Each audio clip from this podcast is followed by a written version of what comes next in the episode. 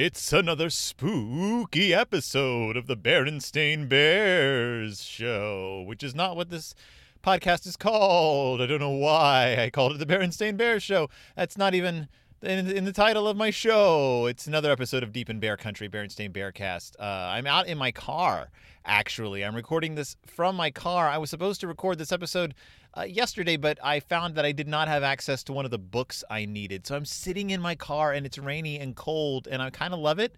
I kind of think this is the way I always want to record my episodes from now on. I can see the traffic going by on one side, I can see people entering and exiting the office building where I work on the other. And the best thing about sitting in my cold car on a rainy fall day is that A, I am communing with nature as closely as I am comfortable communing with nature. It's very, it's very pre-Halloweeny outside. And the other thing is it keeps me going because I will not make this a long episode because I'm sitting in a cold car outside my office building and people I know are walking by and seeing me talking into a microphone behind the wheel of my car. Uh, the life, my friends, of a podcaster.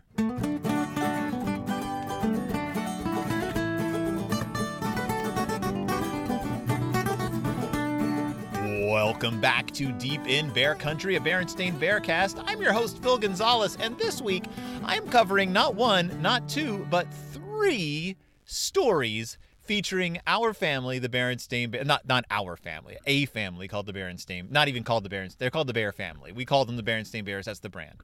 Uh, if you haven't heard of them, it's a family of bears. Welcome to episode 160, whatever. Uh, if you're jumping in right now, if you are the first time listener, hi everyone, this is a show about the Berenstain Bears in which I cover all the books of the Berenstain Bears, and there's a lot there's a lot of, of the books and other things, TV shows and, and the like. In this episode, we are covering three titles 1993's The Berenstain Bears and the Baby Chipmunk, 2003's The Berenstain Bears and the Baby Chipmunk, and 2005's The Berenstain Bears and the Baby Chipmunk.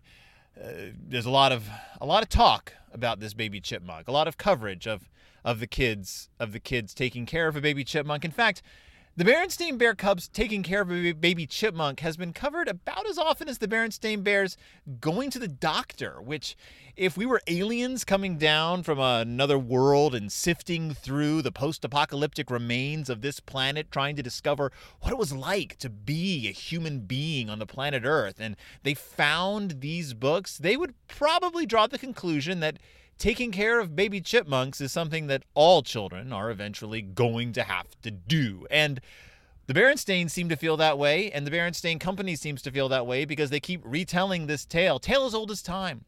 It's a recurring story within our collective unconscious is the story of taking care of a baby chipmunk and learning that's not a pet, it's a wild animal. The wonderful thing about this book is that not only does it teach children that pets are pets and wild animals are wild animals and never the twain shall meet. It does a bang up job at teaching children how to almost immediately kill a baby chipmunk because boy oh boy is this not what you're supposed to do if you find a baby chipmunk. Word of warning parents, if you buy this book for your kids, not a good educational resource. I mean, it's a good theoretical educational resource. It does teach a valuable lesson at the end. It's the steps along the way where it kind of falls apart. So let's take a look at the Berenstain Bears and the Baby Chipmunk. Now, the one from 1993 and the one from 2005. 1993 is a Cub Club book, and 2005 is an I Can Read book or a first time reader. Uh, they are exactly the same book with a couple of caveats. Uh, 2005's has been redrawn presumably by Mike. Uh, it features Honey Bear, but not as a character. She's there, but she's just kind of sitting there because she doesn't do anything. They mention like a couple times, and Honey Bear was there. And here came Honey Bear, but she's a non character. She's simply in there because by this point, Honey Bear had been introduced into the timeline.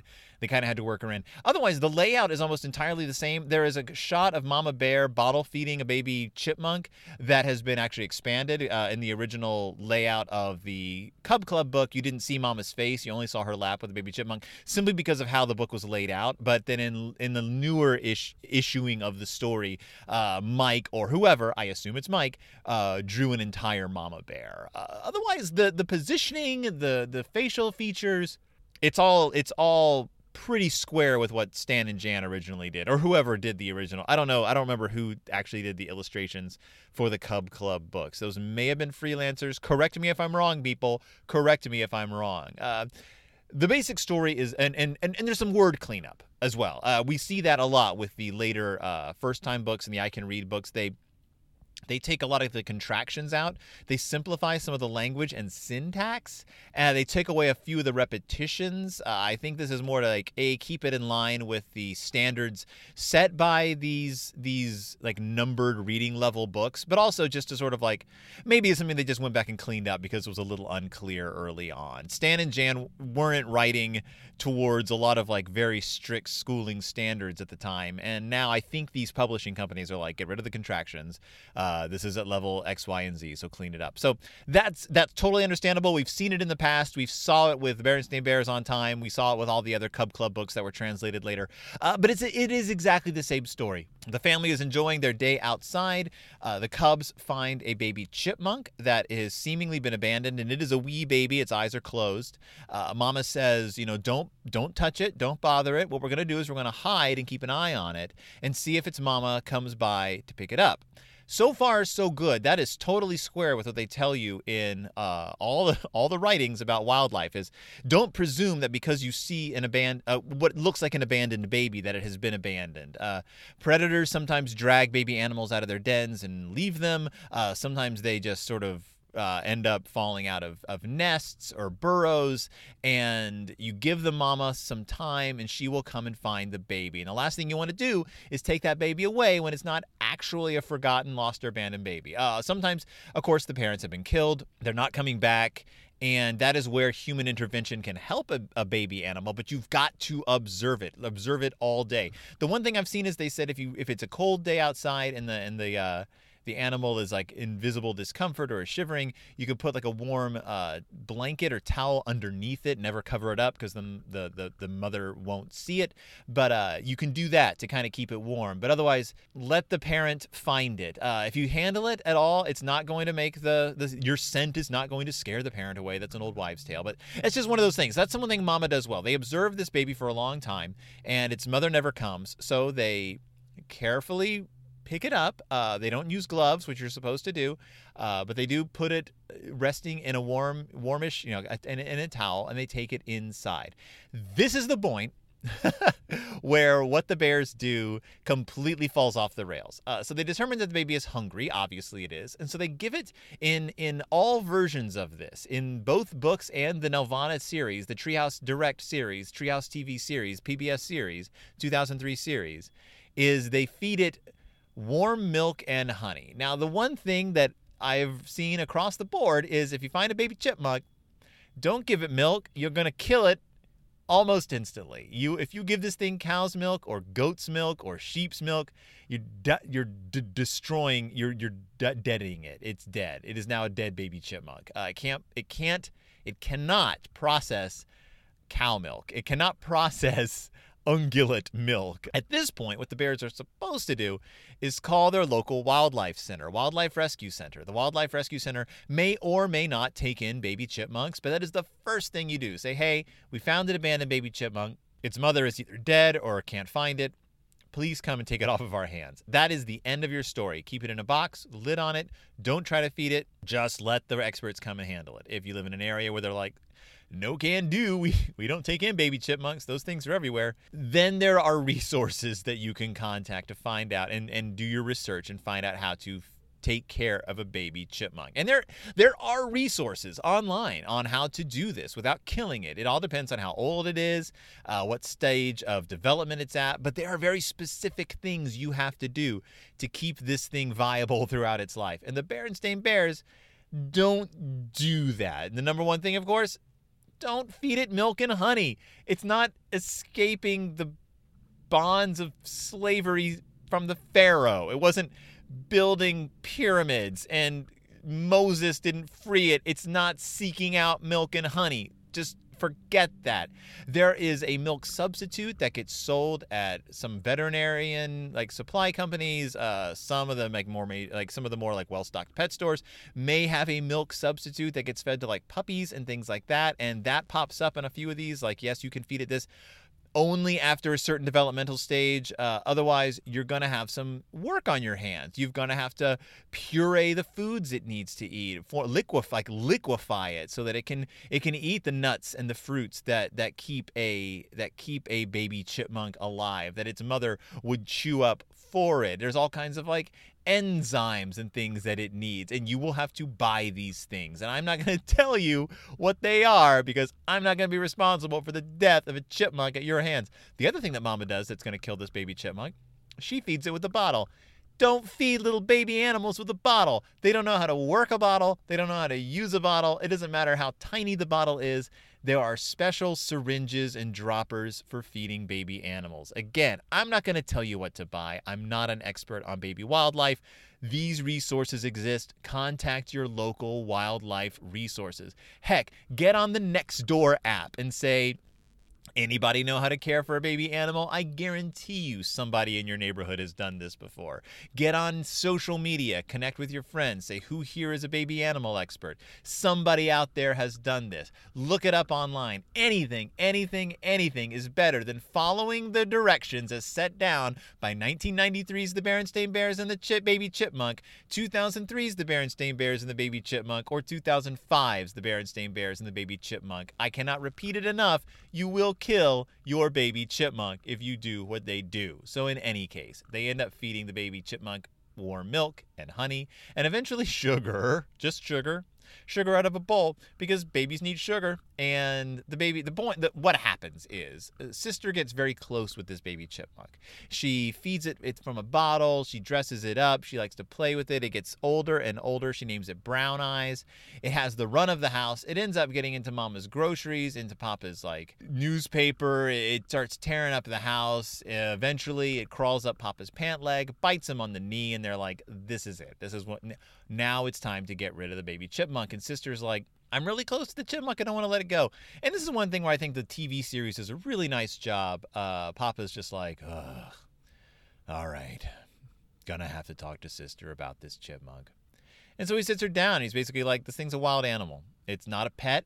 It does not belong in a house. It hates being in this house. It belongs out in the wild where it can run free and just be a chipmunk, doing its chipmunk thing, living its chipmunk life. And he talks sister through it and he gets her through it. And that's an important lesson. So here is where the book does not fall apart. It teaches kids wild animals is wild animals, pets is pets.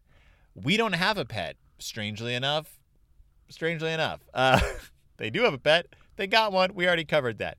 Uh, we won't talk about Little Lady right now. Although I will say that the Berenstain Bears and the Trouble with Pets, which we covered uh, many moons ago on this show, begins with Sister rehabilitating a bird. And she says, You know, I love this bird. He was a great pet. And Mama says, wild animals ain't a pet. And that's when they get into the discussion about getting a pet.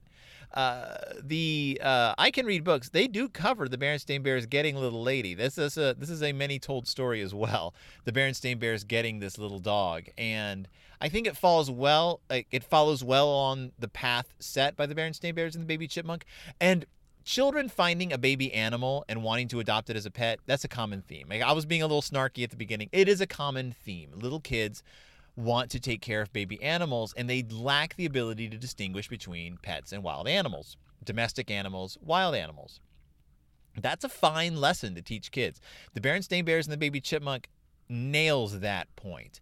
What it falls apart on, again, is the steps taken to take care of the baby chipmunk. And I think they would have been wise to gloss over those steps because you don't want a child to find a baby animal and feed it cow's milk and have it die in their hands as it's unable to process this. The other thing it talks a lot about is like it shows the baby chipmunk just feeding itself out of a bottle, and they're like, you have to control how much uh, liquid the baby animal gets because a baby chipmunk will overfeed itself and it'll aspirate that milk and it can give itself pneumonia and die of pneumonia. Again, there's a lot of ways you can kill a baby animal, and baby animal mamas, chipmunk mamas, know how to feed those baby animals. That's what they're like designed to do. They they are they are born to nurse from an animal of their own sort. Not something like mm, baby animal life-saving hobbyists can just pick up and run with. Not something you want to learn from a 20-page book that's supposed to teach you how to read and like learn what contractions are.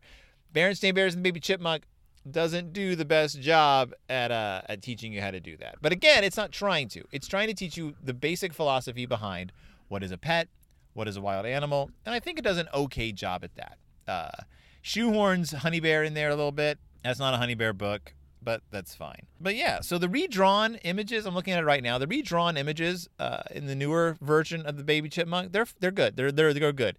Uh, they like I said, they stick with the with the original line art pretty well, and uh, the the images of the Baby Chipmunk are almost compl- exactly exactly copied over. Like there is no change in style there, and it is a cute Baby Chipmunk. One final change. So the Nelvana TV show does a really good job. You know, it it it, it fleshes out the characters a little bit.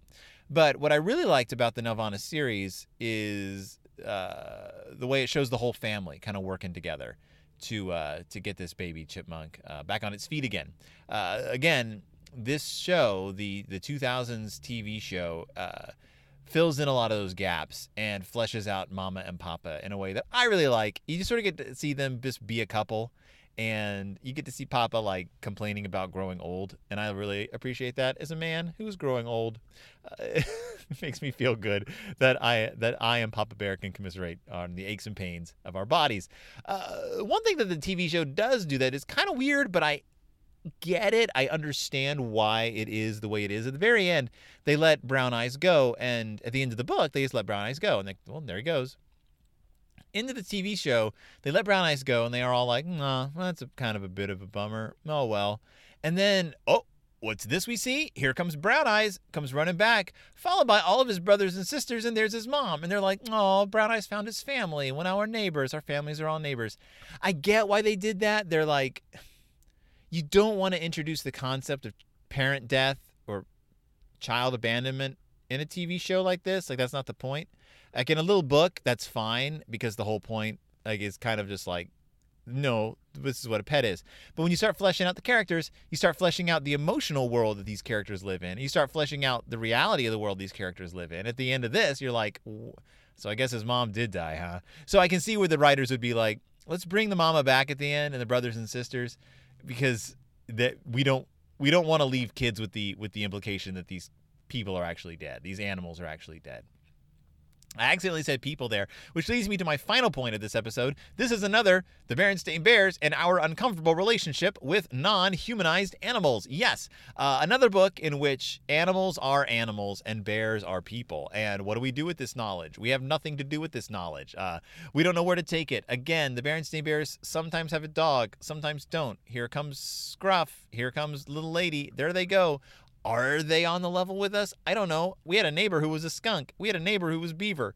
Now, this chipmunk doesn't talk. It ain't intelligent, but in the TV show, it has a family. So, where does that leave us? We've seen mice decorate their tree for Christmas. What does that mean? We don't know. Uh, the Berenstain Bears have an unusual relationship with the animals of the forest. We know that Lizzie can talk to animals. That's weird in some ways because can't they all talk to animals? Sister could for a while in the stories anyway, and then she couldn't. So I don't know. Uh, but the Berenstain Bears have a very unusual relationship to the animals in the forest. And this book is just another example of that. Couldn't they ask around, hey, anybody seen a baby chipmunk's mama? Because we found one. Tell the butterflies and frogs, sister, you were talking to them just a few months ago. Can't they find the baby chipmunk's mama? We don't know.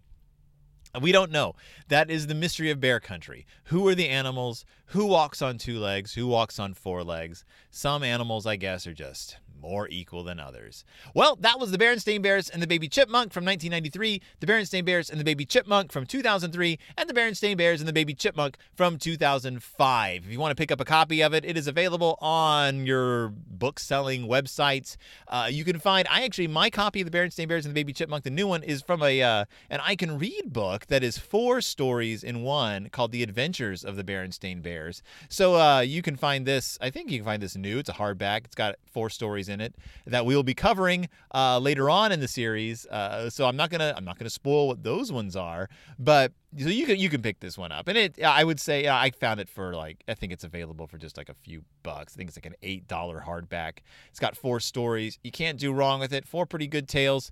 Uh, pick it up. I like the Berenstain Bears and the Baby Chipmunk. Just do not do not do what it says to do with the baby chipmunk. You will destroy that chipmunk. You will eradicate it. It will be a non chipmunk. It will cease to exist. It will be fertilizer if you do what the Berenstain Bears do with this baby chipmunk. Treat your chipmunks well. Uh, we've got a ton of them. We can't we can't step outside without running over a chip. I mean, we don't run over a chipmunk, but we can't step outside without seeing chipmunks. They're all in our backyard. You know what? You know what's really weird? Uh, Lana was talking to me about this just the other day. She was like, do you remember this many chipmunks? And I was like, no. Like we've lived in our house for like seven and a half years, seven years now, and we don't remember seeing chipmunks ever, like maybe once or twice. And all of a sudden, we're seeing more chipmunks than we're seeing squirrels. We're seeing more chipmunks than we're seeing rabbits. What's up with all the chipmunks? If you have any idea as to what is up with all the chipmunks in South Minneapolis, Minnesota, please drop me a line at Berenstain Bearcast at WordPress. Berenstain.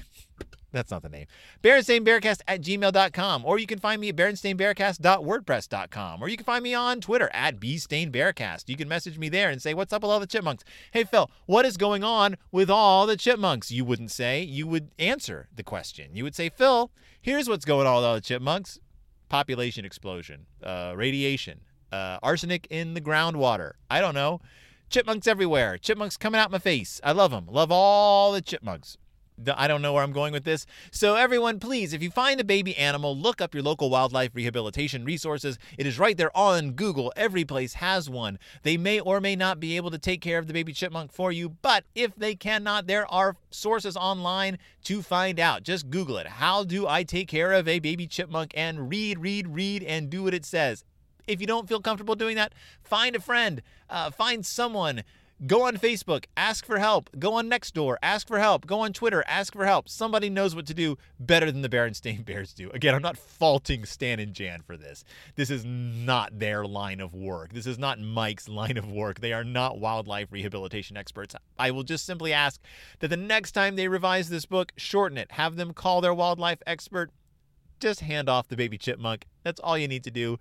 We don't need more dead baby chipmunks in this world. They are beautiful creatures, little stripes, little cheeks. We love them very much. Okay, everybody, thank you so much for listening. Go to www.patreon.com forward slash deep in bear country. Subscribe, subscribe, subscribe. How did Mama and Papa meet each other? That's a question I was asked on patreon.com, and I'm going to be answering that really soon. What's their story? How did they court?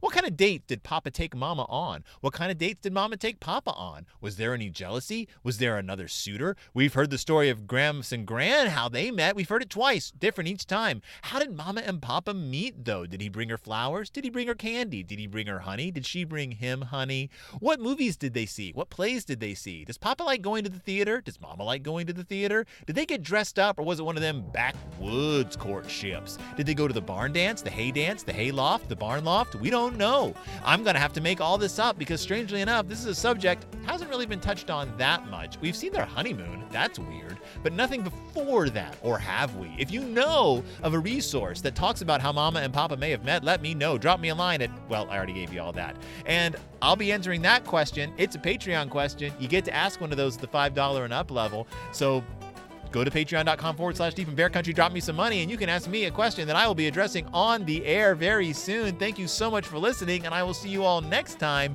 deep in bear country.